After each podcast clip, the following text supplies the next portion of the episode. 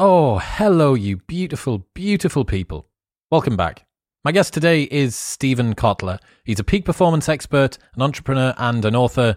The mystery of achieving peak performance is what many people are striving toward in life.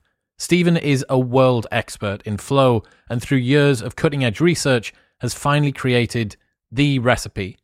Expect to learn how to build and break your motivation, the best way to hack your creativity why Salvador Dali literally was drugs, the universal triggers you can use to drop yourself into flow, how to integrate peak performance protocols into your routine, and much more. Steven is an absolute force of nature. Like this guy, I, I can't believe I can't believe that there are people who are so well rounded and understand so much around the biology of performance as him. It feels it genuinely feels like Steven's been alive for like 250 years or something. Um, uh, you're going to adore this episode. There's so much to take away from it. Um, yeah, I can't wait. I, am already thinking about ways that I can get Steven back onto the show. Like he's just he's an outstanding human, and uh, so many benefits can come from taking heed of all the bits of advice and wisdom that he gives us today. All right, quick maths. The less that your business spends on operations, on multiple systems, on delivering your product or service, the more margin you have, the more money that you keep. But with higher expenses on materials, employees, distribution, and borrowing, everything costs more. So, to reduce the costs and headaches, smart businesses are graduating to NetSuite by Oracle. NetSuite is the number one cloud financial system bringing accounting, financial management, inventory, and HR into one platform and one source of truth. With NetSuite, you reduce IT costs because NetSuite lives in the cloud with no hardware required. You cut the cost of maintaining multiple systems because you've got one unified business management suite, and you are improving efficiency by bringing all your business processes into one platform. Over 37,000 companies have already made the move, so do the maths and see how you will profit with NetSuite. Backed by popular popular demand, NetSuite has extended its one of a kind flexible financing program for a few more weeks. Head to netsuite.com slash modern right now. That's netsuite.com slash modern. But now it's time to learn about the recipe for peak performance with Steven Kotler.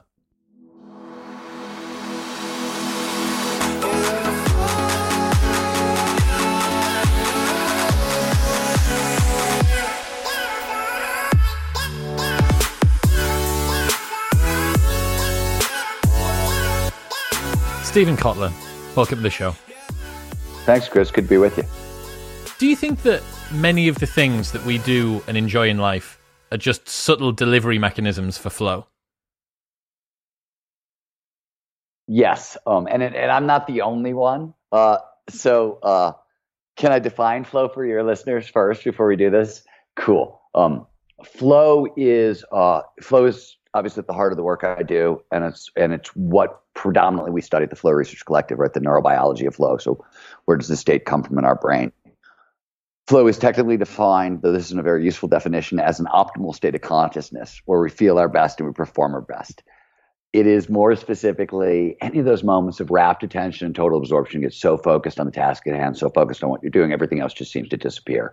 Action awareness are going to start to merge when that happens, sense of self self consciousness is going to get quiet. It's going to diminish. Time's going to pass strangely. It'll slow down. You're going to freeze from effect occasionally. Um, more frequently, it speeds up. Five hours go by in like five minutes. Throughout, all aspects of performance, mental and physical, go through the roof. Now, flow has a bunch of core psychological characteristics. When psychologists measure the state, they say, hey, it's got these six core characteristics. I named a bunch of them, but the one you're asking about is the last one, which is the state is autotelic, which is a fancy Greek word that means an end in itself. And what this means is, well, neurobiologically in really plain English, flow is the best we get to feel in the planet. It's the most addictive state on earth, and we will go extraordinarily far out of our way to get more of it. And Mihaly Csikszentmihalyi, Abraham Maslow, William James, myself, a lot of people have made the argument that, hey, pretty much everything we call meaning and purpose and happiness and joy that we're talking about flow. Csikszentmihalyi has argued that almost everything we think of as art is a flow delivery mechanism for the user. Uh, Salim Ismail, former head of uh, president of Singularity University, where they study exponential technology and this application to kind of global challenges. And An old friend of mine, an innovation expert, used to uh, be the head of innovation at Yahoo. He once pointed out, and I wrote about this in Rise of Superman, uh, or Stealing Fire. He said, you know, when you think about it, when you pay money to go to a sporting event, you're actually paying money to see people in flow. In fact, if you go to the movies, you're watching actors in flow, poetry reading, it's poets in flow. You go to a restaurant, you want the chef in flow, you want the waiter in flow. Like, if you quantify it, I'll bet it's a large portion of the GDP. And then we quantified it in Stealing Fire, and we quantified what we called the altered state of economy. How much money do people actually spend to alter their consciousness into these positive feel good states, flow, among others? And it turns out to like we spend one sixteenth of the global economy chasing altered states of consciousness. So yes, not only like do I think it's real, a lot of smart people have thought it's real. And if you're simply going by economic numbers, and by the way, we may you can look at the uh, footnote in Stealing Fire. There's like a five page footnote on how we did the calculation. It was the most we're probably wrong by a factor of 10 because we were so conservative. I'll give you an example. You can make the argument that anytime you go to see live music, you're going to have a flow experience. I want communitas. I want to merge with the band and be one with the audience. But okay, we said so people maybe they go to rock concerts or other concerts for all these other reasons, but EDM, there's no lyrics. You're not going for the lyrics. The clubs are disgusting most of the time. You're not going to the clubs.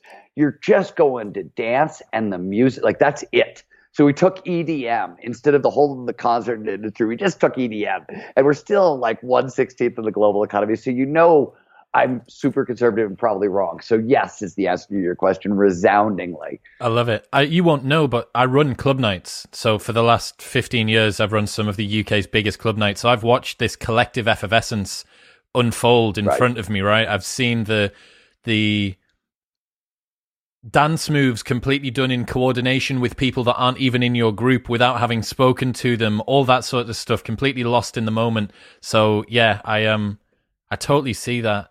Why does flow exist in the repertoire that's of human great, states? A, like why is it adaptive?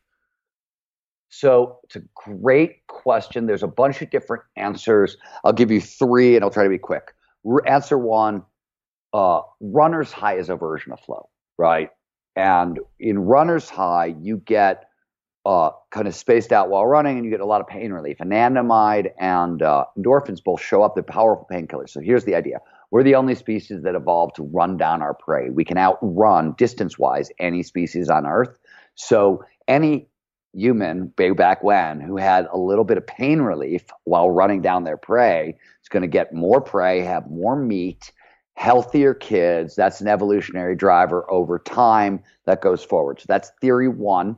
Um, a lot of people pretty much think that's where it came from in the first place. Where it's problematic is flow shows up in all mammals. It's not just humans. It's common found can be found in most mammals. Dogs can get into flow, horses get into flow. There's horse rider flow when you have riders and jockeys, and dog trainer flow, and like all that stuff happens too.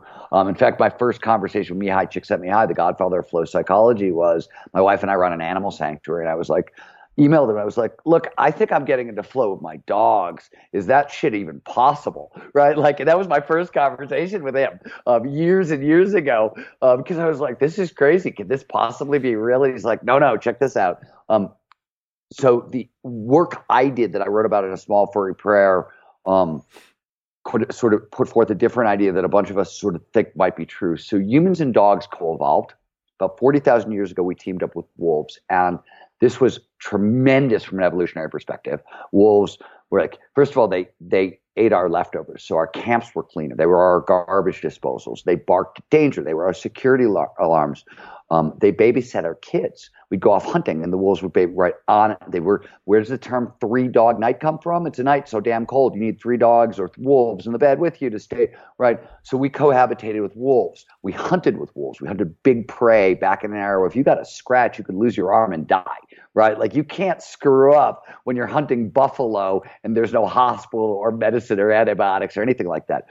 So I don't know if you've ever run with a large pack of dogs. I do that because it's part of the work I do with the animals. If you Google Steven Kotler, a five dog workout, you can see what the work we do with dogs. Um, and how it involves a lot of running with a pack of dogs. Uh, Outside Television sent a crew to my house years ago to document it. It's funny. You'll laugh. It's, it's about how gen- how do you generate flow in animals because flow boosts the immune system, and we do hospice care and special needs care. So uh, you can boost the immune system and a bunch of good stuff in animals by getting them into flow. It's not hard. Dogs are so hardwired for it.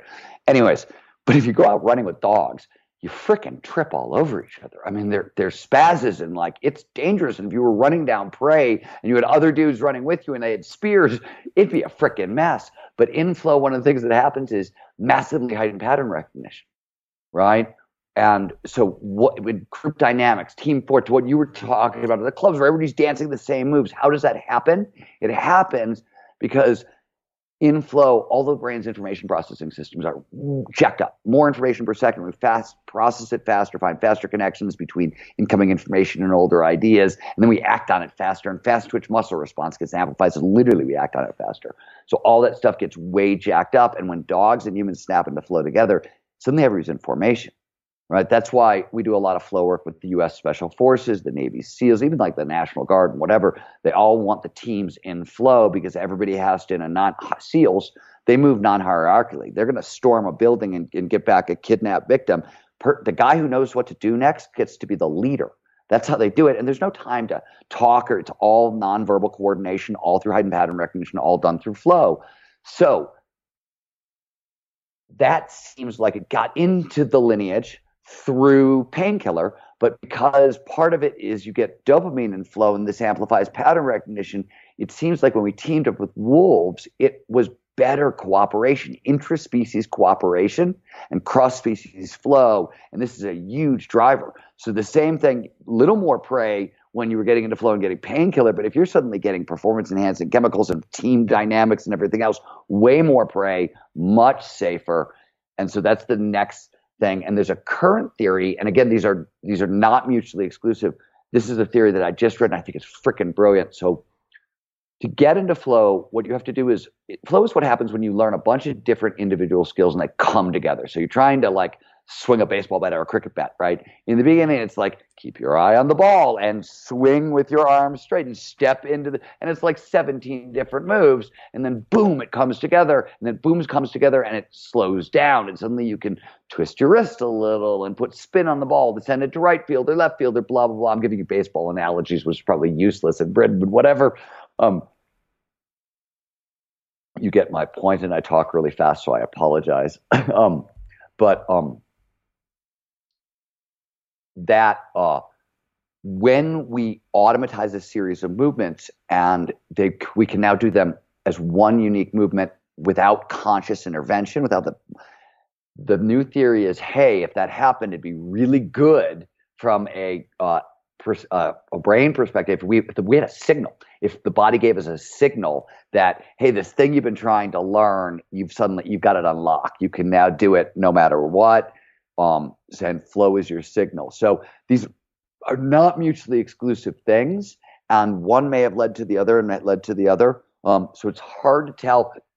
That's the current thinking. And let's say that there's a fourth one, which is maybe I don't know what the fuck I'm talking about. All this could be wrong, and two weeks from now somebody will figure it out. Right. So there's I sound very erudite, but their caveat, this is evolutionary theory, and nobody the sciences can only take us so far what I think is so interesting there is the interspecies stuff. The fact that you can get yourself into a mode that allows everything, not just everybody, but everything, including the creatures that you're with, to continue to go. And it's cool to think that um the sensation of flow is almost like a mastery alert, like a little mastery indicator. Right. That's exactly that's exact that's all that's I'm stealing that that's perfect. That's the easiest way one. to describe it. But yeah, that. that's essentially um, that was a theory. I want to say I want to give credit where credit was due. I think it's Peter Ulam who came up with it. I could or Oren Dimanzano. Um, there, one is at Ulm University in Germany. The other is at the Karolinska Institute uh, in Sweden, and they're brilliant flow researchers. Um, and uh, I think that argument is made actually in this book, Effortless Attention, which is a book on of uh, one of the textbooks on flow actually. What's the difference? Seven or eight textbooks. I bet you do. What's the difference between peak performance and flow? Is it the same thing?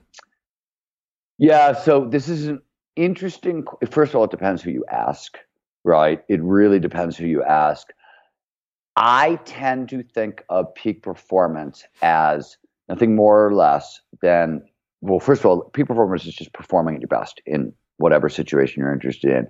But it is peak I define peak performance as getting your biology to work for you rather than against you, right? And that biology is a limited set of skills. There are a bunch of motivational skills, then there are a bunch of learning skills, there are a bunch of creativity skills, and there are a bunch of flow skills, right? And those are catch all terms. When psychologists say motivation, they don't just mean energy for action, they mean extrinsic motivation, the stuff in the world we'll work hard to get money, sex, fame, intrinsic motivation, passion, purpose, autonomy. They mean goals and grit. So these are catch all terms.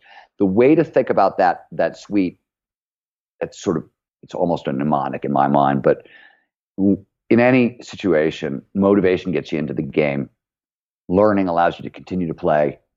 Creativity is how you steer, right? Creative problem solving, creative decisions, how you steer. And then flow is how, because it's optimal performance, how you amplify the results of those efforts, usually beyond all reasonable expectation, because that's just what flow does, right? If you look at the, the skills that flow amplifies, now um, it's motivation, grit, productivity, learning, creativity, cooperation, collaboration, right? So, uh, empathy, and environmental awareness. And you've got to ask yourself here's the other final answer to your question why all these skills? Why would one state of consciousness optimize environmental awareness, your ability to see and perceive the natural world, empathy, learning rates, and grit? I mean, like, what are you, t- and, and, and fast twitch muscle response, right? And increased strength 15%. Like, what are you talking about? Why? And the answer is really simply we gave, we talked about a bunch of evolutionary stuff, but here's the high level view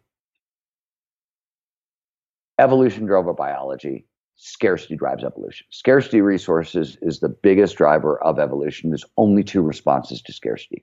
You can fight over dwindling resources or you can get creative get cooperative get innovative and make new resources. So why does flow optimize all this crap? Because these are the two things it optimizes everything you need to either fight flee or get innovative, get creative, get cooperative, and make new resources. So, where it came from, there, why did it stick around, big picture. Before we start to talk about the components of peak performance, is there anything that people need to understand first? Is there like a, a primer for the primer? I don't, there really isn't. The only um, there really isn't. The one thing that, that I want to say here, and I don't know if this is true across the board, and more research needs to be done, but we have found that if you're into, I mean, there are some basics and some stuff that, like, you know, but all that's covered in Art Impossible. And this is talked about a little bit in Art Impossible, but so there's something called a locus of control. You have an internal locus of control, which means I feel like I am in charge of my life. I can control my destiny. I control my life. I, I can control what happens to me. Or you have an external locus of control. I'm a victim. Life happens to me. I've got no control here. And um, sometimes this gets talked about as a growth mindset versus a fixed mindset. Um, they're roughly the same terms, but neurobiologically, there's a little difference. Either way, if you don't have an internal locus of control, if you think life happens to you, if you're a victim, if you feel like you're a victim, um, it basically shuts off the brain's ability to participate in the world. Basically says the brain, because the brain is a, is a high energy organism that always wants to conserve energy. It's 25% of your energy is being used by the brain at rest. It's 2% of your body mass. First order of business for the brain is always conserve energy, conserve energy. So if you think life happens to you and you've got no control in a given situation when a problem arises or things like that, your brain sometimes won't even exert the energy to try. Because why bother if you have no control here and are going to lose anyways, right? We'll save the energy to deal with the fallout later. So, how deep this goes, how much it paralyzes any pursuit performance remains an open question. But that's the only thing I can think of that um right that's that's the one where i think ooh we don't have a good answer here it's like but considering especially in america today because in there's such a huge social justice movement thank god phenomenal but it produces a lot of victim mindset right there's a lot of that And I'm not saying that the social justice causes aren't righteous and true and the art, like everything everybody's saying is right. But from a peak performance standpoint, from a performance standpoint, if you you're a victim, you think life happens to you, um, you're kind of screwed. And so that's a, that's you know what I mean. That's just the biology, and um, w- which is funny because it's the biology that sort of like led some of the social justice argument, right? Some of the argument going on is being biologically led, but the you know the argument itself is causing more problems. It's interesting. Wow. I don't know what the solution is. That is so cir- yeah, that's so circular. What you've just gone through there, I think, is what being introduced to your work has been so interesting for me personally because what you do, your understanding of applied neuroscience and the biology, but also the psychology and the phenomenological experience of what's going on, it's not just about uh, victim mentality is a word that everybody's heard before, but how does that manifest? Like, what does it mean? And the places that you've gone with your research and why I find it more compelling, so much more compelling than most of the stuff that I've read with regards to peak performance, is that it's a lot more tacit and explicit and and it feels like there's substance behind it because there's a lot of even in psychology. Oh my god, there's so oh, there's just nonsense. Well, there's a lot. It's like it's armchair philosophizing, right? About here's the thing: everybody understands their own experience of when they feel good and when they feel bad, and they could say, "Well, do you know what it is? Before I before I give a talk, I always go for a walk, and I do that." But you actually understand the stuff that you've done and the work that you've done breaks that down and looks at, okay, so what's happening when you walk? What's happening when your eyes are exposed to light and when you're moving and you're going through locomotion whilst thinking and all this sort of stuff. So yeah, that breakdown there that you've just said, I think really perfectly identifies why this is so important and, and different as well. So, um, at the Flow Research Collective, right, the organization where we study the neurobiology of peak performance, we have a, a hardcore philosophy that we sort of live by, which is personality doesn't scale, biology scales. And because what you see is in coaching, it's exactly what you just said in self help and coaching. Um, you see people who figure out what works for them, and then they teach it to other people. And usually it fails. Sometimes it's a total disaster. And the reason is really simple personality, what works for you, what works for me, my personality was created by my genetics and my early childhood experience and really foundational stuff that really matters how you're going to approach peak performance like where are you on the introversion extroversion scale and what are your risk tolerances? These are mostly genetically coded or locked into place by early childhood experience. You can change some of them but it's often very slowly over long periods of time. If you go one level down to the neurobiological mechanism that we all share well, that scales. The problem with psychology has been, as useful as it is, it's metaphor. Psychology is metaphor, and neurobiology is mechanism.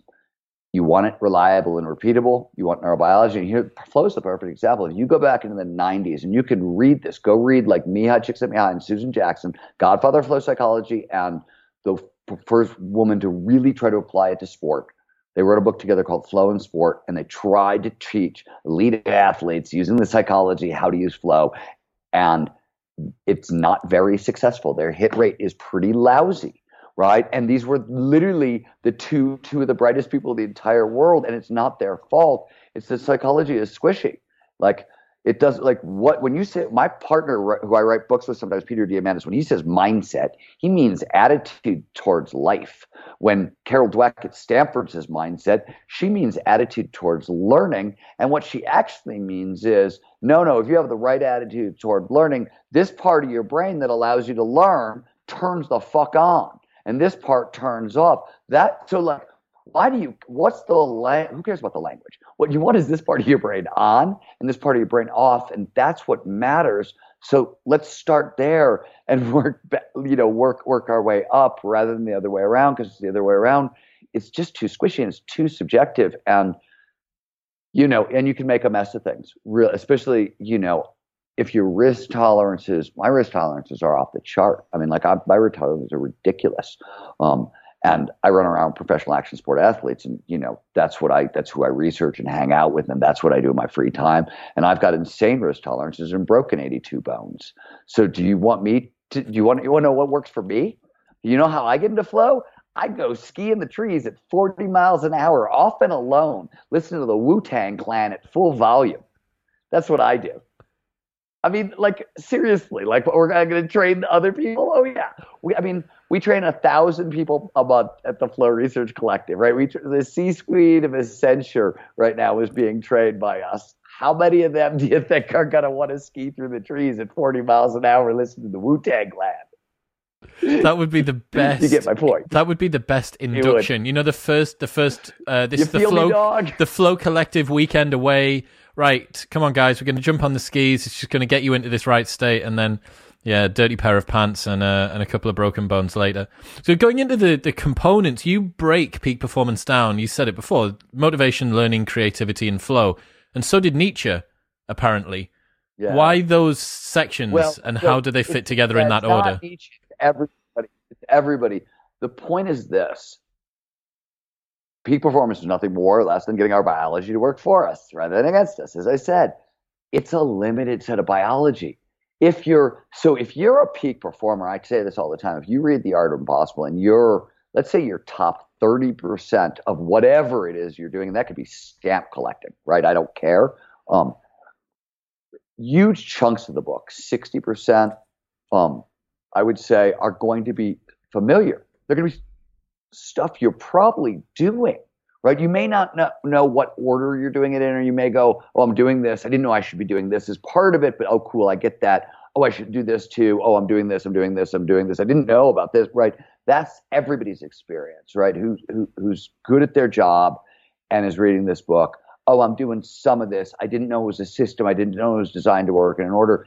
It's because it's a limited. It's just the biology right? We're all going in the same direction. We've been doing this really cool project. I'm trying to open source it so we can get, make it huge, but there's been this huge outpouring of, of peak performance uh, experts who now all have podcasts, including, it turns out, me.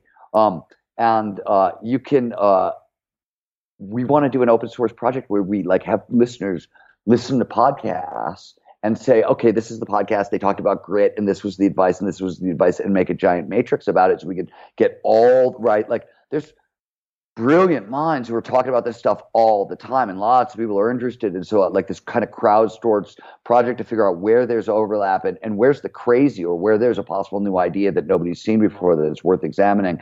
This would be really useful. But we started doing that at at a, at a lower level at the Flow Research Collective a bunch of years ago, and I started doing it on my own. Just every time I listened to a podcast, I would just like fill out a little grid thing, and it didn't take like we're all it's the same stuff the only advantage I had in this particular universe, some a lot of these experts, like there are great books on focus or mindfulness or gratitude or, you know, written by amazing experts. And, you know, I'm lucky enough at the Flow Research Collective that a lot of these people who've written the books uh, and are the experts, they work with me at the collective. So like, you know, that's we're a collective of we, you know, we try to be the best in the world um, in this stuff. So that's that's that was the goal when I started, and we're, we we aim for that maybe we failed, but that's what we're trying for.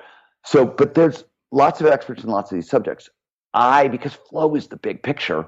And if you're going to be an expert on flow, well, you better know. I mean, if flow optimizes empathy and environmental awareness and motivation, and like I better know what the hell I'm talking about on all those subjects. And when I started research, and because I'm a neuro guy, when I started reading about the neuro, how do all these things work? What's going on in the brain? What parts of the brain are getting at? You start seeing, oh, wait a minute this is all one thing. This is all one system. And other people had started putting this together. Um, and Ryan are the two big brains in motivation. You kind of did some a lot of the early work on intrinsic motivation. Ryan went on to write a lot of really cool stuff on intrinsic motivation, the neurobiology. When he went from psychology into neurobiology, he wrote a bunch of papers where you can start to see the kernels of the bigger picture starting to emerge a little bit. But um, I don't think he was looking at creativity. Um, but because I was, you know, I run a course called Flow for Writers, where I, you know, it's all this stuff applied to creativity and, and art and whatever. I was really, I've been for a long time looking at creativity. How does this stuff apply to creativity? And that was, uh, it's a totally different field. It's a totally different world. It gave me, you know, and the learning stuff matters because we train a thousand people a month and you can't, like, you can't train that many people and be bad at it, right? Like, they don't let you, they get mad. I've discovered. yeah, I bet that they do. It's um I think I know that you're a fan of David Epstein as well. He's yeah, great. Past guest on the show and learning about the advantage that a generalist has, especially coming out of the the Henry Ford era, the scientific management, the specialized the workforce. You know, think about what the subtext was that we were being told culturally there. You know, narrow and deep, narrow and deep. Um, it's it's interesting. David's work, uh, yeah, David's work on range, um, in where, where he talks about range is brilliant, and it's you know it's a it's not just an argument for generalism; it's an argument for generalism as a path towards what you know what economists talk about as match fit, which is a perfect match. It's at, I think Adam Grant actually coined the term, or he's the one where David got it. That's where I think it came from. Um, but match fit is a match between your strengths, your values, and the work you do in the world. And if you can get match fit, things hyper accelerate, right? Basically, in the book of the beginning of Art Impossible, I talk about how do you line up all your intrinsic motivators? How do you get curiosity, passion, purpose, autonomy, mastery, the big five intrinsic motivators, all pointed in the same direction, right? By the end of the stack, you also have to start adding in your strengths and your values. But if you get all that stuff pointing in the same direction, it's rocket fuel, right? It's just everything goes so much faster. And I think match fit is the like quiet economic term for the same thing. But that so that's the the point he's making is is generalism in search of match fit gives you the best long-term results if you're interested in walking a path to mastery. I will also say I'm Gen X and I don't know I don't know if this is very true for my generation. I don't know if it was true for the generations that came before me and I'm not quite sure it's still true today but we really wanted to be Renaissance men and women. Like I grew up not just wanting to go deep. I was like, you had to be great. You had to be a good athlete. You had to be a great athlete. You had to be a great artist. You had to be a great kind of intellectual. You wanted to succeed in the business. Like you wanted to kill it everywhere. And that was like, we would talk, how do you do that? How do you, you know what I mean? It wasn't like generalism was really weird. And I was an old school punk rocker and, you know, it's a DIY movement. So we were like Renaissance men and women who were going to do it ourselves. We were like, okay, we're going to figure all of it. Like neuroscience, cool. Uh, where do I start reading? You know what I mean? Tennis, cool. Give me a racket. Let's go. What do you think most people have wrong about motivation?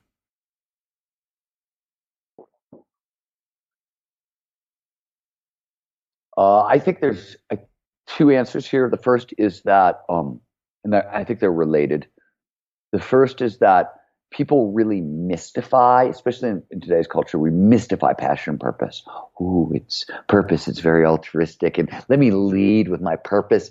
Hi, I'm Wendy, and I'd like to save the trees in Nepal. Right? I mean, like, Wendy, honestly, if you were saving the trees in Nepal, you wouldn't have to talk to me about it. I would already know, and that's why I'd be talking to you in the first place. If you have to tell me, you're disqualifying yourself as somebody who's actually saving the trees in Nepal. So you're telling me you're taking up space, and like what?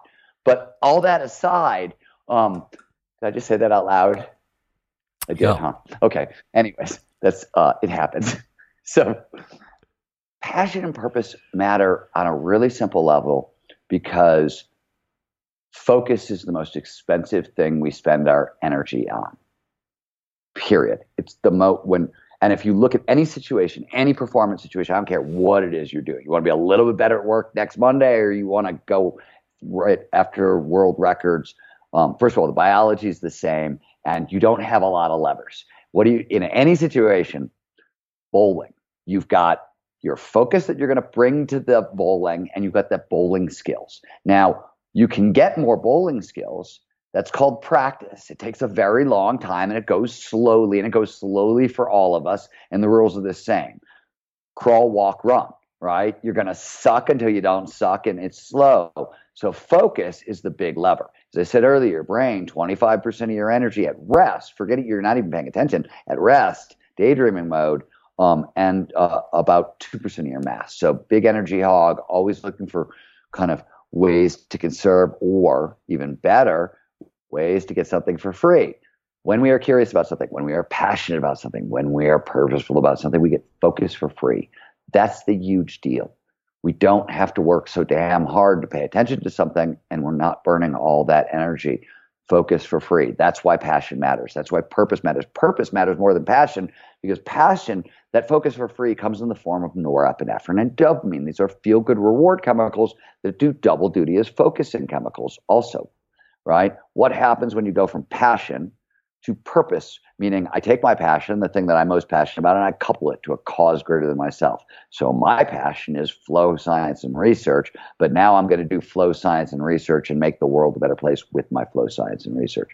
The reason I want to do that, it may be that I want to help the world in kumbaya, but from a peak performance perspective, I want endorphins, oxytocin, and serotonin, which are pro social feel good reward chemicals, and they're super motivators. So they're like we may the first thing people get wrong is we make we mystify passion and purpose and think it's all these things. It's not. It's a focusing. Uh, it's a, it's about focus and reward neurochemistry that drives performance. That's what we're talking about. So it's I think it's helpful to just like bring it back down to the ground. Like this is the other thing that people really get wrong, and I think this is the big one, is just because you have passion and purpose, it's not gonna feel good. Like it's a like it doesn't mean it's easy and it doesn't mean it feels good. In fact, one of the hardest things most peak performers discover is there comes a point in every everybody's life where the thing you're most passionate about becomes your prison right? Like that writers can get trapped. I, you know, I've written a couple of books that were really tough, and it's like a two-year hell that you're living inside of. You know what I mean? So it's like it doesn't mean that I wasn't passionate about the book. It just meant that it was damn hard, and you know, I had to I had to bang my head into walls a lot. Um, How did you drag yourself out of that? How do people get out of those I ruts? Just, I just, uh, you, for me, I just do the work and finish the project. I mean, like, you know what I mean? Like, I don't, all my, like, I don't mind if it's hard. I like, I, you know what I mean? I, I, I, I ask this question to people all the time, um, which is, uh, tell me the things in your life that you're proudest of and that made the biggest difference and led to like the biggest change and like improvement in your performance afterwards, right? So nobody tells me about the time they got lucky, right? They tell me, oh, I worked for five years, seven jobs just to get through college, but I finally got this degree. And like that's what you hear about.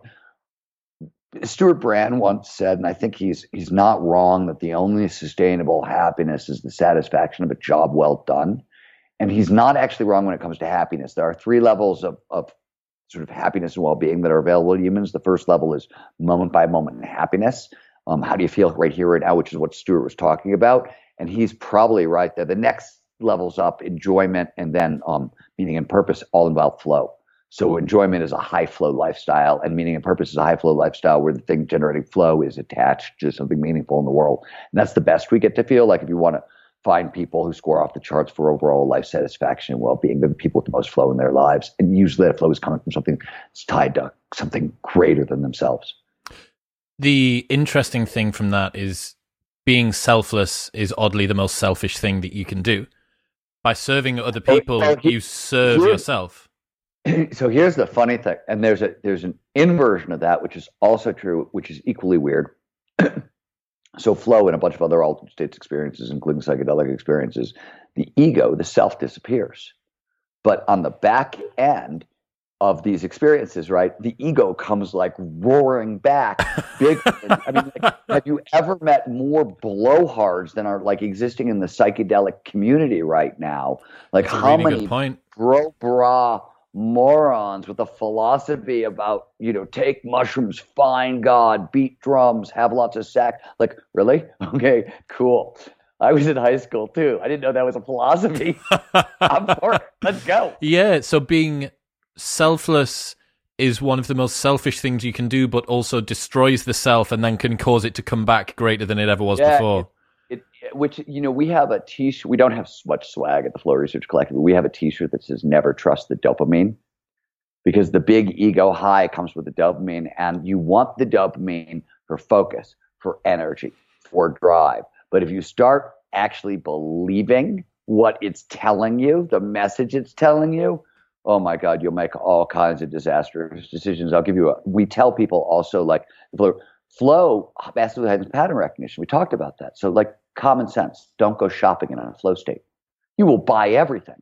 You'll be like, I, you'll have a great idea to single-handedly reinvent 70s polyester disco fashion. Ha ha ha, staying alive, right? I mean, you're gonna come home and you're gonna be like, I bought what? I bought what? Like, you're gonna be disgusted with yourself, honey. Honey, I, I, I, I, I maxed out the visa. You'll never believe why. right? Oh my god. Yeah, that's so interesting. I've never thought that flow actually could be a being in a flow state could be misappropriated into a, uh, an imperfect so, environment and uh, put you on the back foot. We write about it as fire, um, but like, so a couple things about flow.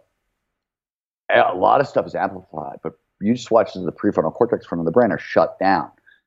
Prefrontal cortex handles logical, complex decision making, long term planning, does some risk assessment.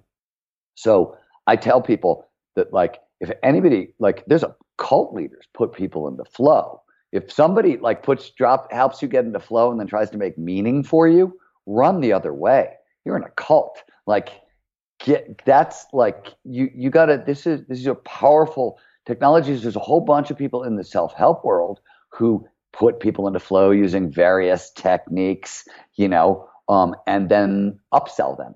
Hey, you feel how good that is? Check out my new platinum level superstar turbo program. Right? Risk assessment is off. Long term planning is shut down. That, like, there's an argument that that should be Ill- illegal, right? like, there there is an argument for that. Um, uh, but the my my point is like flow is a tool, right? It's ethically neutral, be used for good, it can be used for ill. In fact, you go back to the 1950s and you, you can take your pick on if this is good or ill, but the 50s flow literature is all about combat flow. It's about soldiers in World War II and group flow situations and, you know, and things like that. So, um, you know, I always say that a cat burglar, when they're stealing your jewels, they're definitely in flow. That's a good point. You know, you start the creativity section off with a quote from Salvador Dali that says, I don't do drugs, I am drugs. What does that mean to you? I love that quote. I love that quote. I've thought a lot about that quote. Um, I think what Dali was getting at was that he was trying to describe reality from a phenomenological perspective, reality as we actually experience it, right? He was talking about elongated time. So his clocks were stretched. Time elongates in flow. So like a lot of the stuff that he was trying to get at the phenomenology, I think is in and around altered states of consciousness. I think what uh, what Dali meant is that experiencing his art was transformative in that way. And there's something interesting about that because you know the empathy is the study of empathy as a psychological as a scientific topic is the is this is this question. Where we the origins of empathy science was art.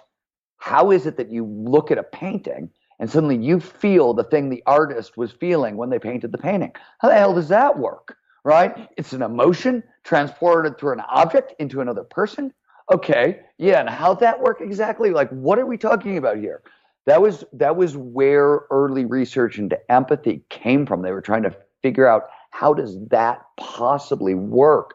And Dali. came, that was work that was really getting a lot of attention in the late 1870s, 80s, and 90s. So I'm guessing Dali at least encountered it. Um, I don't know his exact dates, but I'm guessing he bumped up against it. I mean, 1920s, he was painting heavily, maybe to hens.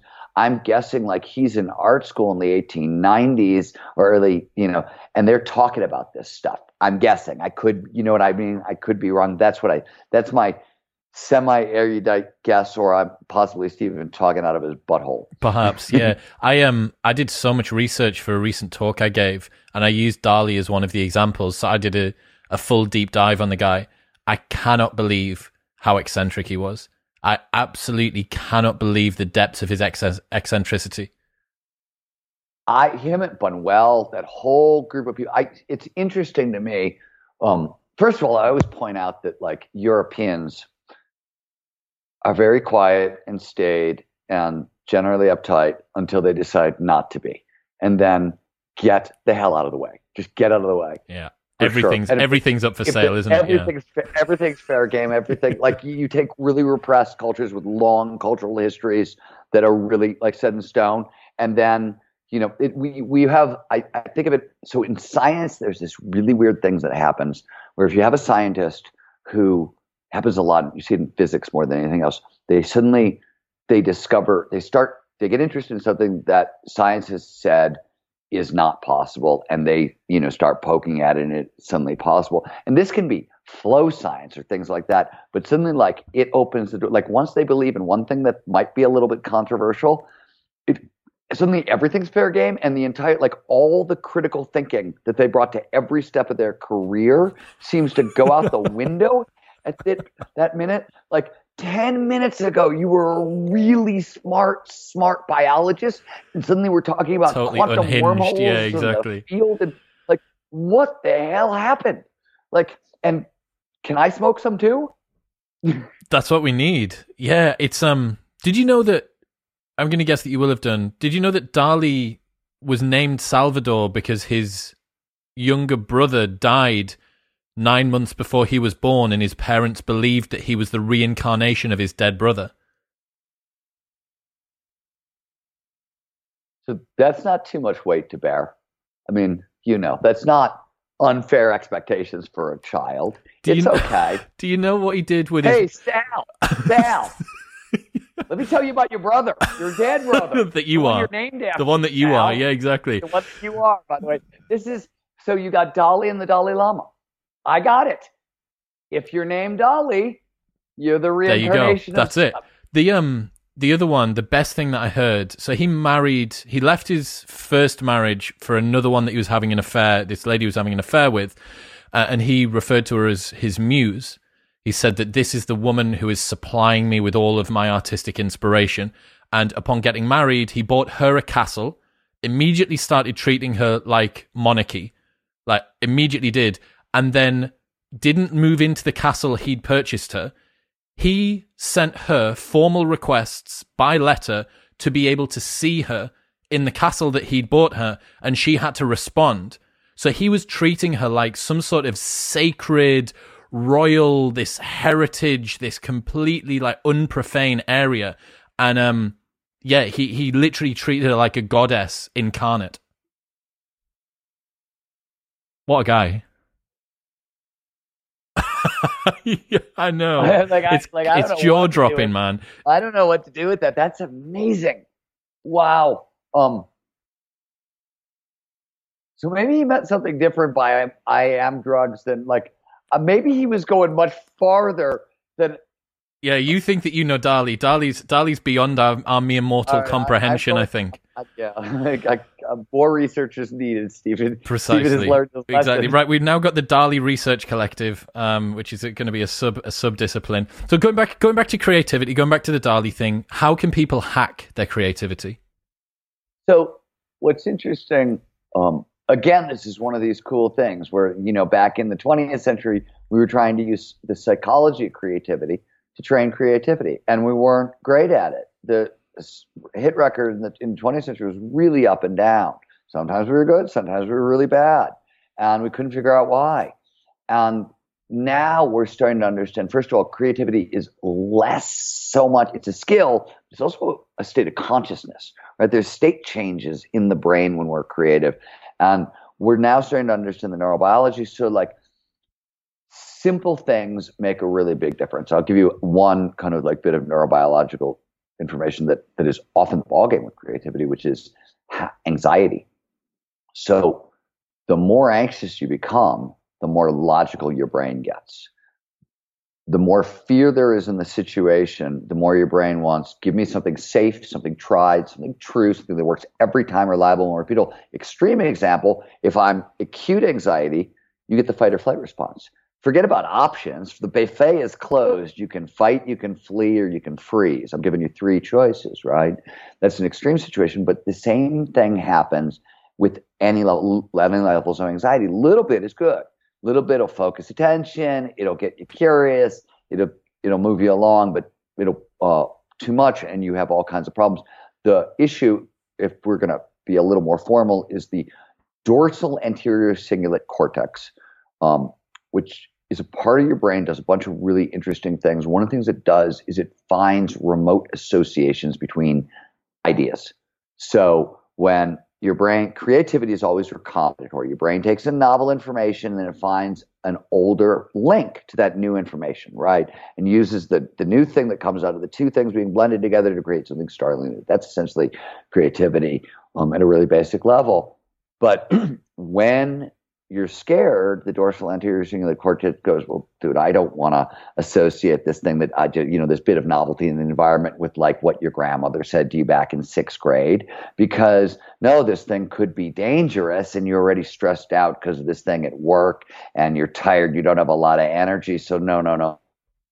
It happens across the board. So being in a good mood, really matters because when you're in a good mood, the ACC is calmer and it can find farther flung connections between ideas. This is why, if you're interested in more creativity, uh, if you want to train your nervous system, the best tools to reach for are either a daily gratitude practice, a daily uh, mindfulness focused meditation practice, or 20 to 40 minutes of daily exercise. Those are the three best ways to flush stress hormones out of your system. So when we train people, we're like, you have to have some level of calmness to do any peak performance, we say pick one. Do a five minute gratitude practice or a 11 minutes of focused meditation, focused breath work, or 20 or 40 minutes of exercise. If there's crisis stuff going on in the world or COVID and people are stressed out, do two of these things a day. Um, it'll keep your nervous system in check enough because flow is a high energy state. We all want to get into flow. That's going, that's going to be the secret to unlocking everything. But the calmer it's not the calmer you are, but the calmer you're sort of starting from as you're you're entering the thing, the better. Um, and one of the big reasons for flow, also for creativity.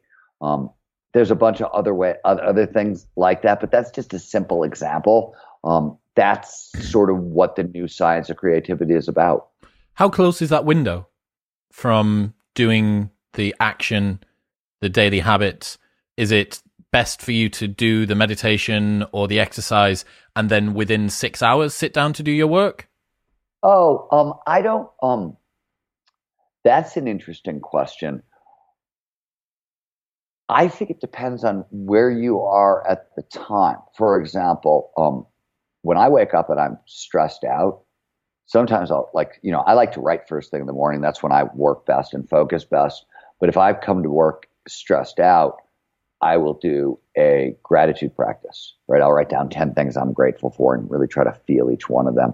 Um, if I'm not stressed out when I come to work and I don't get a chance to exercise during the day, I'll end my day with a gratitude practice just so I can make sure I've sort of like reset my emotions before I go like deal with my wife and talk to my wife and like, you know, I don't want to like spill my bad day all over her that, you know, so I'll I'll tune up my nervous system that way that kind of thing. So I think it depends on sort of where you are, how you are, and, and, and what the situation is. For most people, um, some of the things that you've talked about would probably be part of a morning routine.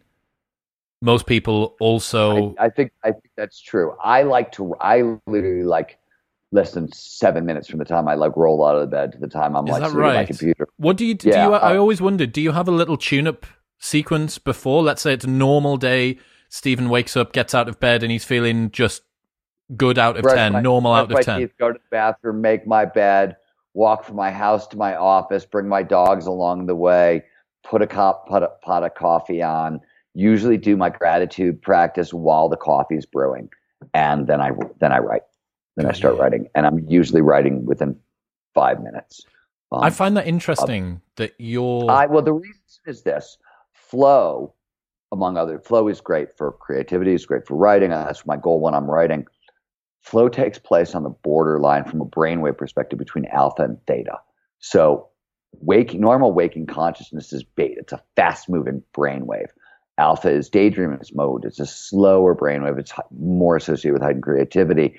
Um, and then theta is REM sleep, right? It's it's right there. Flow is the borderline between alpha and theta. It's a very, it's actually a calm from a brainwave perspective, a very calm state. This is this decreased activity in the prefrontal cortex that we were talking about. That's how it registers. You wake up in alpha.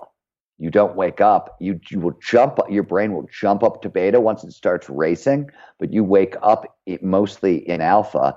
And unless you're, you know, having a bad dream or, you know, there's a lot of other things that can happen. Is general, you're waking up at alpha. It's easier to stay there and you know drop down to the theta borderline with flow than it is to like get kicked into high beta um, and so that's why i i try to do it um, i think that's really interesting it's cool to use something that you're going to do every day as a your pre-workout before work is your sleep i think that's a good way a good way to put it together uh what are the things that most common ways that you see people knocking themselves out of flow? What are like the antitheses that people get into so, on a daily basis? Let me solve that for you a slightly different way. If you go to www.flowblocker.com, we built the diagnostic. There are six major ways most people get knocked out of flow and uh, distraction, for example, is, is a big one. There's there's a bunch of others. Anyways, we built a diagnostic. It's free for anybody, and it will tell you this is the thing that's standing between you and the most flow, and give you a bunch of actionable steps to solve that problem in your life. So that uh, work we've done that work for people. That's free. Um, we we can jump to the next one. I love that. That's so that's awesome. Um, so let's talk about some flow triggers then. So flow triggers are these sort of proximal causes of flow itself, and they're split up into internal and external. What are some of your favorites? What do you think people need to learn about if they're new to this topic? Yeah, so uh, flow states, as you pointed out, they've got triggers. These are preconditions that lead to more flow. There are 22 known flow triggers. There are probably way more, but that's what we know about. Um, there are 12 that fall into the individual category what'll drive me into flow or you into flow and then there's uh, 10 group flow triggers right what me and you together in a flow state interpersonal flow or a, a brainstorming session group flow or you know communitas flow at scale that's a rock concert that kind of thing but so there are 10 triggers for group flow they all work the same way. Flow follows focus. It only shows up when all of our attention is in the right here, right now. So that's what the triggers do. They drive our attention into the present moment. They do it a bunch of different ways. They can either drive dopamine or norepinephrine into our system. We talked about those earlier. They're focusing chemicals, the performance enhancing chemicals. Sometimes the triggers will drive both into your system. Sometimes it's just one, or the triggers will lower cognitive load. Cognitive load is all the crap you're trying to think about at any one time. So by lower cognitive load, I liberate some extra energy, and you can repurpose that for attention. So that's how the triggers work. Um, though the most important one and the one I love the most, I think, because it's it's it's often called the golden rule of flow, is what's known as the challenge skills balance. This is the idea that this is, by the way, the exact this is a great follow up to what we were talking about because this is another reason why anxiety blocks flow. So the challenge skills balance is called the golden rule of flow, meaning flow follows focus. We pay the most attention to the task at hand when the challenge of the task slightly exceeds our skill set. You want to stretch, but not snap. Now, stretch means you're outside your comfort zone. So if you have like shy, weak, timid people, um, this is a little difficult um, for the because you have to stretch beyond your comfort zone. So for flow hacking, you got to sort of get comfortable being uncomfortable. For like uber top performers, right? When I'm dealing with like C-suite executives or go Wall Street type A types, the problem is that they blow by this skill set because they're used to taking on giant challenges and and they it's not you you not that you shouldn't take on the giant challenges that you should chunk it down so the part you're dealing with that's right in front of you that's right here right now that you're focused on sits in that that sweet spot. So if i were to say this uh, emotionally i'd say hey that sweet spot it's not on but it's pretty close to near the midpoint between anxiety, too much stimulation, whoa, turn it off, and boredom, not enough stimulation, I, I can't pay any attention. In between is a sweet spot, what is psychologically referred to as the flow channel, or physiologically, the Yerkes Dodson curve. Um, either way, um, too much anxiety in your system, right, for any other reason, and it's too much norepinephrine, and it turns up the challenge skill sweet spot, so it makes it harder because you're already pushing your skills to the utmost.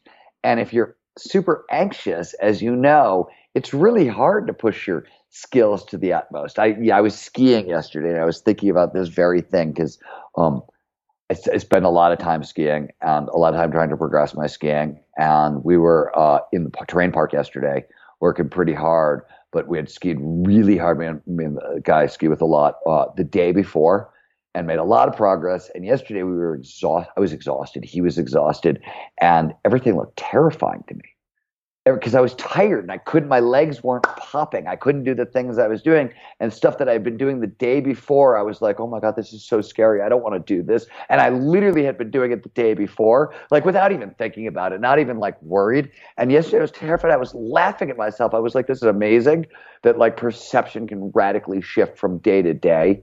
Um, but that's the challenge skill sweet spot. It's a movable, you know, it's a movable feast. How so can, that's my favorite trigger.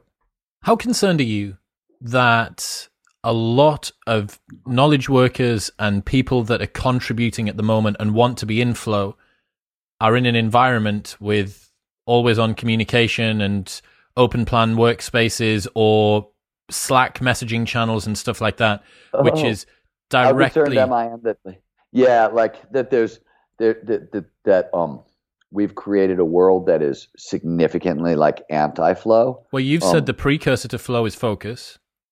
And yeah. focus no, is incredibly scarce. Open, no, open, open office plans are very problematic. Um, endless communication can be very problematic. Um, you know, I people always say, "What's the one flow trigger I could like? What should I start with?" And I always say the best thing what our what our research has shown is start your day with 90 minutes of uninterrupted concentration devoted to your hardest task or start your work session. You should start your work session in accordance with your circadian rhythms. I'm an extreme lark, 4 a.m. My wife's a night owl. 4 p.m. is when she starts to wake up, and she's not really awake till 9 p.m. Right? So work if you can work in conjunction with your your, your basic biorhythms, really great, um, fantastic, and try to block 90 minutes of uninterrupted concentration at the front end of that period. Now, 90 minutes is very particular the human brain evolved to focus in 90 minute cycles. In the same way we've got a, like a 90 minute REM cycle that you probably heard about, we've got a 90 minute waking cycle where we're awake and we're focused and we're alert. Montessori education uh, is very high flow education. When they go to kind of measure flow in educational environments, Montessori education and Waldorf schools go off the charts. Why is that? Well, one of the main reasons is they divide the workday into 90 minute blocks of uninterrupted concentration, self directed learning for 90 minute blocks, and they get tremendous results because the human brain is biologically hardwired for 90 minutes. We're good at it. So it doesn't take a shit ton of training to learn how to focus for that period of time once you turn everything else off. And after, you know, as I said, we train about a thousand people a month. I've been, I've probably, my staff figured out, I have no idea this is right, but let's, let's just even say it's in the ballpark of right between the people I've spoken to and trained, I've trained over a quarter million people. It's a lot of people. So it's a big data set. Um, and the thing that matters seems to make the biggest difference for most people is 90 minute block of uninterrupted concentration. And we talked about the challenge skills balance. How do you approach the task that you're going to do in that 90 minute block? You push that task to the edge of your abilities. So when I'm writing in the morning, I'll give you a really simple example. So this isn't atmospheric. I've got 90 minutes. When I start writing a book, I try to write 500 words a day. Why 500? Because 350 I can do easily. That's not a problem. But 500 words means I've got one idea, and now I've got to connect it to the next, and I got to write a transition. And transitions, as anybody who's ever written a book will tell you, are the bitch, right? They're hard. And so 500 words, it's I'm stretching myself. I'm not snapping when it's the middle of a book and I sort of know a little bit more of what I'm doing and where I'm going, it's 750 words. At the end of a book, it's 1,000 to 1,200. So it moves every day, but I've got my 90 minute block and I know what I'm going to do with it because it's based on the challenge skills, you know, balance. You can apply that to anything in your life. And those are like, people are always like, well, where do I start? Where do I start? Where do I start? That's where you start, I think. And if your nervous system is running hot, add in daily mindfulness, gratitude, and you know, respiration. And yes, I let me say the final thing that I have to say now, which is the caveat, which is like I get that everything I'm talking about is very simple and very straightforward. I like to point out that I like I don't like whiz bang technologies and I don't like substances. Um, primarily because I want something that works every time in every situation. There are a lot of crisis situations, peak performance situations where there's no time to reach for a substance or a, you know, or a technology or whatever. But that said, that's the good news. The bad news is nothing I talk about, if you talk about it in a bar on Friday night, is going to get you laid. Like it won't get, it's not sexy. It's not sex, dude. I am. I got. I got a ninety-minute block of uninterrupted concentration, and, and I'm pushing on the tail and skills balance. You want to come home with me? Have you considered doing like the Flow Dating Collective? I know, right? No, but the best part is uh, this is even funnier.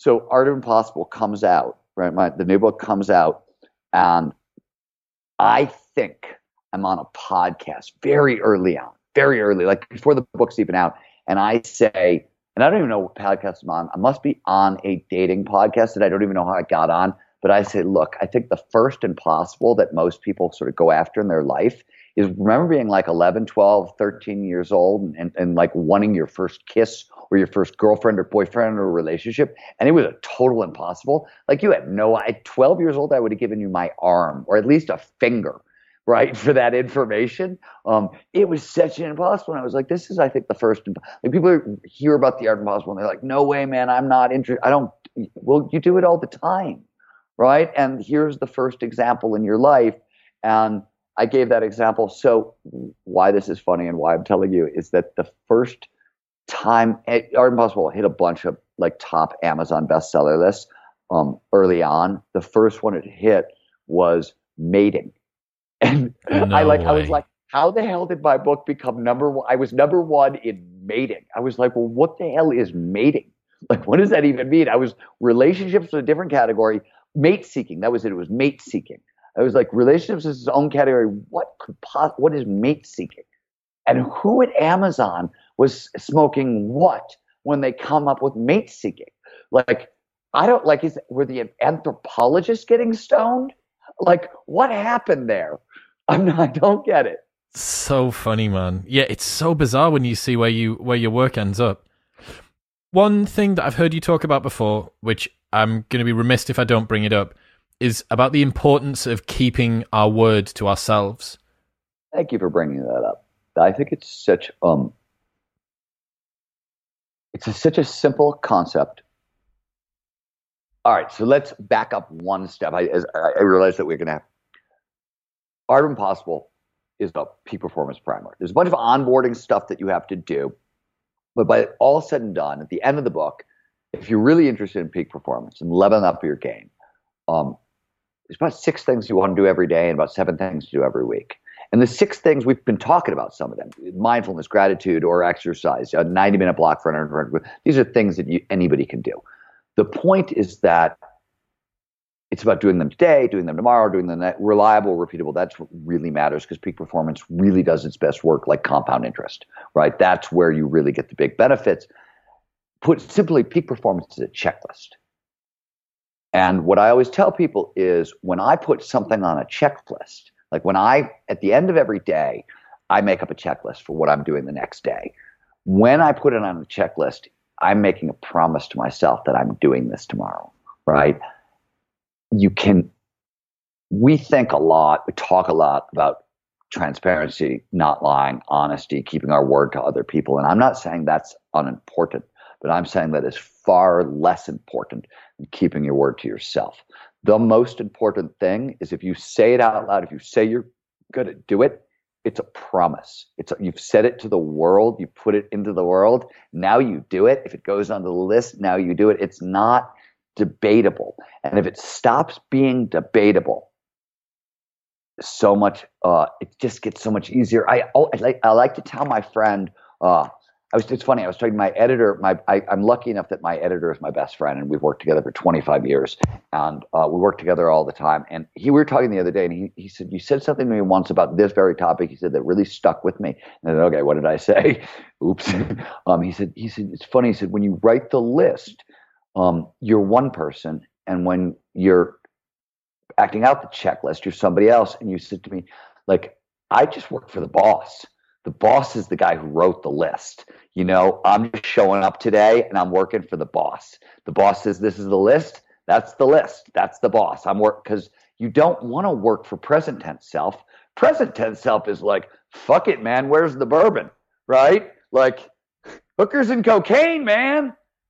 You know, past tense self is like, no, man, if you really want to get the most out of tomorrow, you're going to go to the gym in the morning. You're going to start your day with 90, right? Like, you don't want to work for present tense self unless you have some kind of like amazing level of like willpower kung fu you think about it like you you work for past tense self the person who made the checklist and you keep your word to yourself and it is it's a muscle but if you get good at it it's amazing. I'll tell you i will say here's the difficulty with it and it's not a, a personal difficulty it's a i say this to everybody i work with and everybody comes into my company everybody i work with and i say look i am not normal in one particular way which is everything I if I say it out loud, I'm going to do it. It's a promise and I mean it. But if you say it out loud to me, I think it's a promise and you're going to do it no matter what.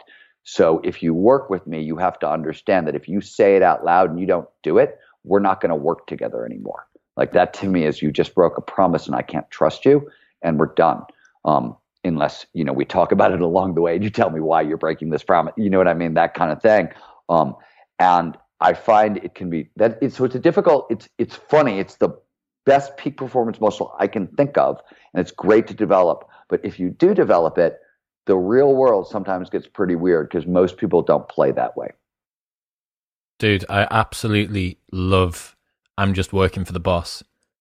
That is fantastic. Right? Because well, the other thing about it that's really good about it is you're taking yourself and putting yourself in the third. It gives you a little bit of emotional remove and there's space there right you can you can work with it a little bit and it's yeah i'm just so i that's that's he's got me i'm gonna now be talking about it i'm just working for the boss because he liked it you liked it so it i love it when sticky. i love it when so many things come together like that you're totally correct you've got the um, the third party perspective in there, which is actually distancing you from stuff. What you've done is you've separated out the planning and the execution self, which is allowing you to go from system two, uh, system one to system two thinking in Daniel Kahneman speak. And you've got, oh, I've got my more abstract goals. I can actually make my planning. And then when you get into it, it allows you to get into flow.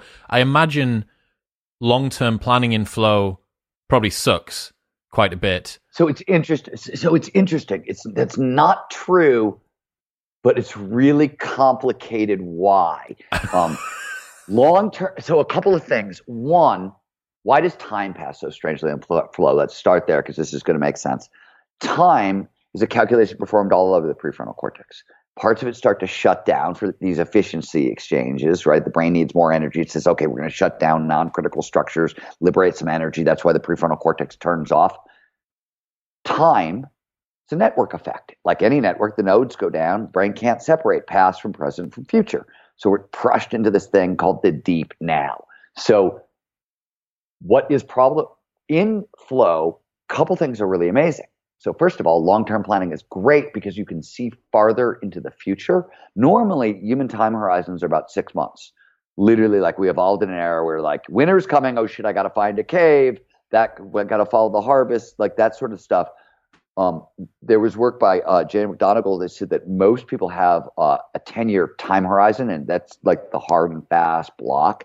And in fact, uh, when we, one of my organizations, Planet Home, uh, we help big companies uh, basically become very, very environmentally friendly at a really deep level.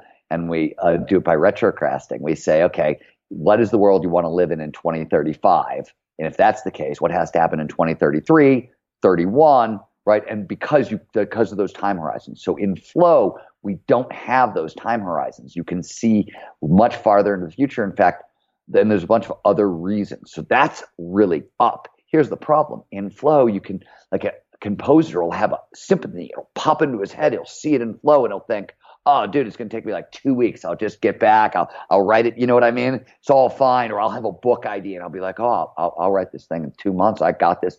And then you like drop out of flow when time is no longer compressed. And you're like, holy crap, this is a 15 year project, right? Like, what am I talking about?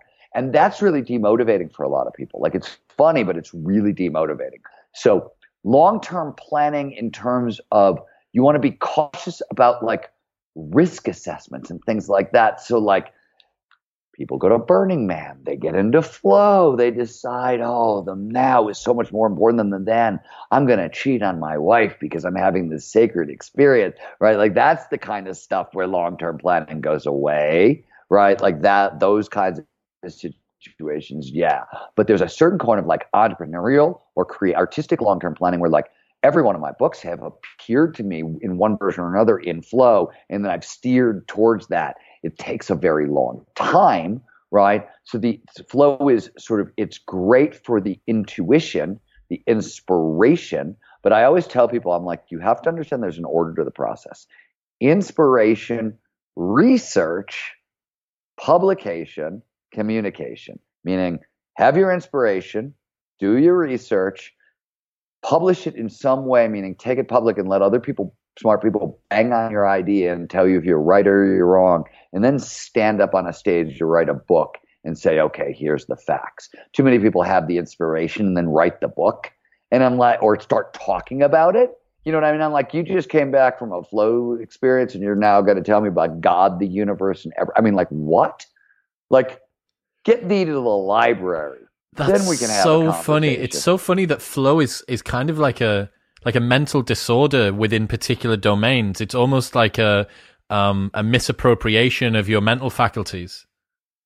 It it's fantastic for a lot of stuff, but it there's there's places where it gets a little wonky, and it, I mean, and it does just go a little bit of wonky. I mean, of course, it's optimal performance. So you would expect when optimal performance goes wonky, it's going to go goes wonky fast wonky, and hard. Right? Yeah, it's going to go fast and hard, and and it's true. I mean, it's funny because you know in Stealing Fire we write about Jerusalem syndrome.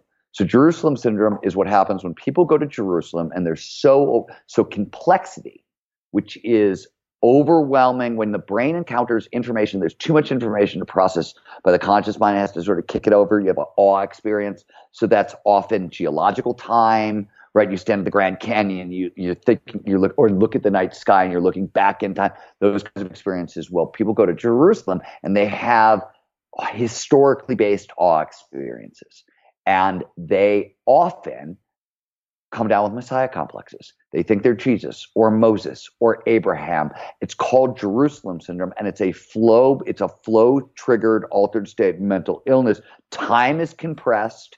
Ego is huge, right? All this history. It's literally like we write about it. It's a known. It's like a known psychological disorder. Really routine. People show up in you know at the hospitals in Jerusalem all the time. By the way, it's not just Jerusalem. So the Grateful Dead used to have a guy on staff who looked like Jerry. And he would walk around all the people who would go to Dead concerts and take acid and decide that they were Jerry or decide they had to talk to Jerry. And Jerry, only Jerry could understand them. So they got a guy who looked like Jerry who would go around Rock Med where they took all the people having bad trips and say, I'm Jerry. What do you, what, what, what do you need? I was in that damn camp one day um, I never went to see the Dead, but uh, somebody, uh, so I went to a concert. Dylan and a bunch of people were playing. One of the guys I was with, I didn't even know him, overdosed on acid, tried to take his clothes off, and ru- he's running around the Oakland Coliseum. We're chasing him. The cops are chasing us. Rock Med is chasing the cops, right? All to get the naked guy um, who thinks he's Jerry. And so, like, I'm not even on drugs, right? I'm just like, I don't, who is this guy? What's wrong with him? I get taken to the tent in the basement and I'm just sitting down there, like, can I please go upstairs and watch the damn show? I don't even like the dead that much, but like, I want to see Dylan. And this guy who looks like Jerry comes up to me, puts his hand on me. He's like, Are you okay? I'm Jerry. Is there something you need to tell me? I was like, You're not fucking Jerry. Go You're away, surrogate, Jerry, surrogate Jerry. Surrogate Jerry. I was like, Where's my goddamn concert? Get me out of acid lockup. This is no good. Fuck, that's so funny, man. Yeah, the um, the Grateful Dead. I watch. I listened to a podcast series. It's an awesome podcast series about the Grateful Dead. Uh, and about all of the history and the different stuff that they got themselves into. It was so good. As a final thing, was... go ahead, please.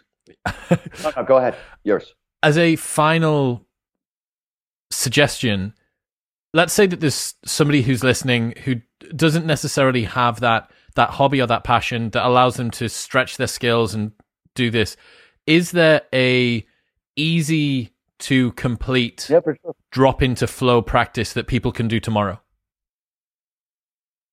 Well, everybody has a primary flow activity. This whatever that's that's that's whatever you did from the time you were like a little kid to now that is deeply absorbed. For some people, it's reading or walking in nature or dancing to hip hop or dancing salsa or skiing or you know, for me, it's skiing. Everybody's got their own thing. And what's interesting is as we become adults, these are the very things we stop doing, right? Like put away childish things. We're responsible now. I'm not going to surf anymore. I'm not going to skate anymore. I'm not going to play my guitar. And from a performance perspective, that's a disaster. And there's three reasons why. One, flow is essentially a focusing skill. So the more flow you get, the more flow you get. If I go skiing on Monday and drop into flow, and then I go to work Tuesday or Wednesday or Thursday, you'll get more flow because you're training the brain how to focus. Two, as we move into flow, uh, all the stress hormones get pushed out of our system. There's a global release of nitric oxide. It's a gas that's signaling molecules everywhere in the body. It pushes stress hormones out of our system, resetting the nervous system towards zero. So we talked about all the problems with anxiety for performance. Flow automatically flushes that stuff out of your system. Also, uh, massive heightening of creativity and productivity and flow. And there's research that shows definitely on the creativity, productivity is a maybe, but the creativity, the heightened creativity will outlast a flow state by a day, maybe two. And the thing, same thing may be true for uh, productivity.